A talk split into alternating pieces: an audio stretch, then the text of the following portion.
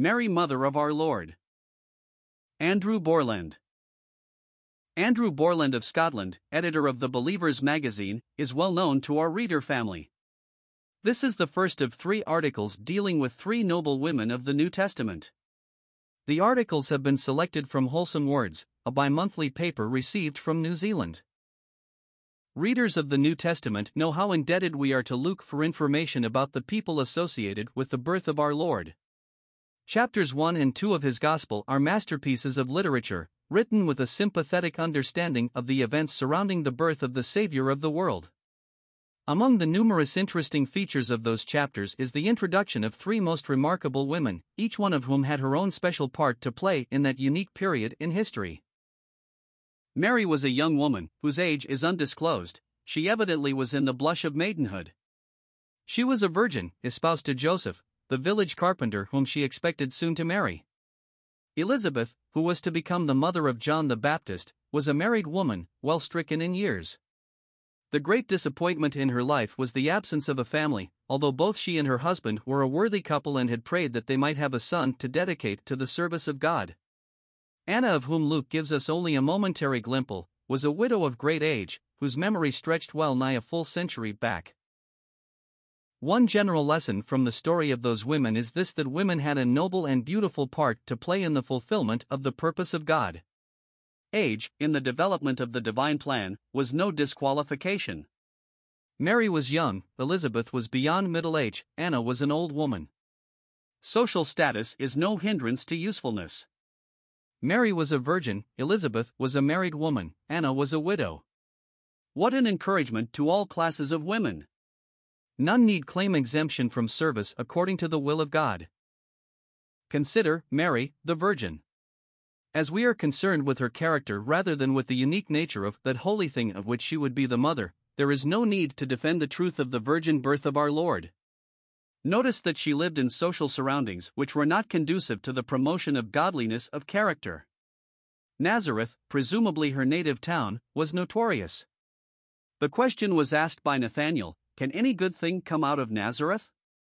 The inhabitants, generally, had a reputation for being proud, haughty, and easily offended. Yet the impression we get of Mary is that she was meek, submissive, pure. The obvious lesson is that the grace of God can enable a person to triumph over circumstances which are detrimental to godly living. That should be an encouragement to young Christian women surrounded by a permissive society. Evidently, Mary had been able to maintain her beautiful character throughout girlhood into young maidenhood.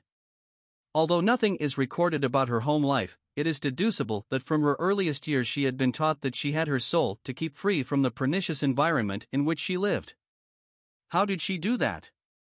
Would she not be helped by the recollection of her worthy family connection? The probability is that, like her prospective husband, she was of the house and lineage of David. Consequently, she may have been impressed that she had a fine tradition to maintain. What a help it would be to her to have near and distant godly forebears. Young women should not forget the duty of the respect they owe to parents whose godly lives and careful instruction build a protective moral and spiritual wall around their exposed lives. Further, the grace of God was upon her. Tradition, good as it might be, was not sufficient. More was needed. The divine purpose had destined her for a wonderful part in the program of salvation to preserve her, and she being unwitting thereof, the grace of God was in constant operation on her behalf. Little do any of us realize what a debt we owe to God for the grace which surrounds us, protects us, and will not let us go. Mary was a lover of the Word of God. What access she had to the Old Testament scriptures we do not know. Perhaps she was indebted to the recitation by her mother of favorite passages read in the synagogue. The maiden's retentive memory cherished the words she had heard, and when the occasion demanded it, she was able to give vent to her pious feelings in language reminiscent of Hannah's song preserved in their ancient writings. Happy the young woman whose speech is recollective of words she has memorized from her perusal of the Book of Books. Is there any wonder that Mary attracted the attention of the most godly man in the village? Joseph is described as a righteous man, that is, pious, noble, and known for character derived from fellowship with God. While the physical beauty and comeliness of behavior may have attracted him to Mary, such a man would be aware that his betrothal to Mary was of the Lord. That is a most important factor in the establishment of a new home. We may well ask What should be the overruling factors in the betrothal of two young Christian persons? 1. Mutual attraction prompted by the Lord. So important is the right decision that mere natural impulses should be regulated by prayer and evidence of divine guidance.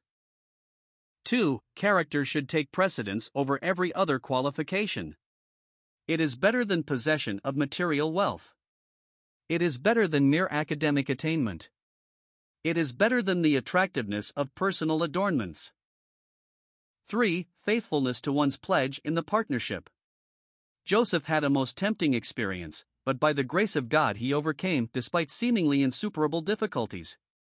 The breaking of engagements simply for personal advantages is to be deplored and should be neither countenanced nor encouraged. 4. Years of waiting are a splendid preparation for the duties of motherhood. What a home Mary's must have been! Submission to the divine will cannot but result in a home which will radiate the atmosphere of heaven.